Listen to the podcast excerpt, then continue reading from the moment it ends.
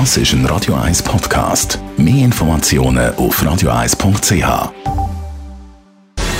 Gesundheit und Wissenschaft auf Radio 1. Unterstützt vom Kopfwehzentrum Irlande Zürich. www.kopfwww.ch Ja, das Daten, die innerhalb von 20 Jahren aus über 140 Ländern erhoben worden sind, haben kanadische Forscher herausgefunden, wie ein Durchschnittsmensch seinen Tag verbringt.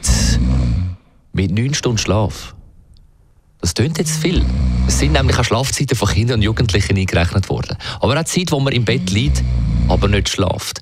Dann 9,5 Stunden für Körperpflege, Kinderbetreuung, Treffen auch mit Freunden und das Essen. Also allein mit Essen verbringt Herr und Frau Muster täglich 1,6 Stunden sowohl in armen wie auch in reichen Ländern.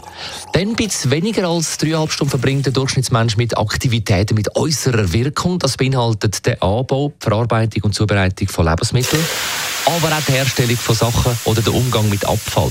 Mit dabei der Arbeitstag. Dazu kommen zwei Stunden pro Tag für den Arbeitsweg. Ich meine, das ist klar, interessant ist aber auch, wie viele Stunden der Durchschnittsmensch fürs Geld verdienen pro Tag verbraucht.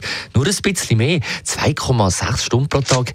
Da schmunzelt natürlich Herr und Frau Schweizer mit einer über 8,5 äh, Stunden Arbeitszeit pro Tag. Die kanadischen Forscher begründen, dass das der Schnitt ist von zwei Drittel der Weltbevölkerung im erwerbsfähigen Alter von 15 bis 64. Aber auch dann ist das für mich nicht plausibel. Überrascht sind Forscher übrigens auch, dass äh, die meiste Zeit vom Tag damit verbracht wird, sich um sich selber zu kümmern, aber auch um andere. Das also eine ganz kleine Vogelperspektive aufs menschliche Leben.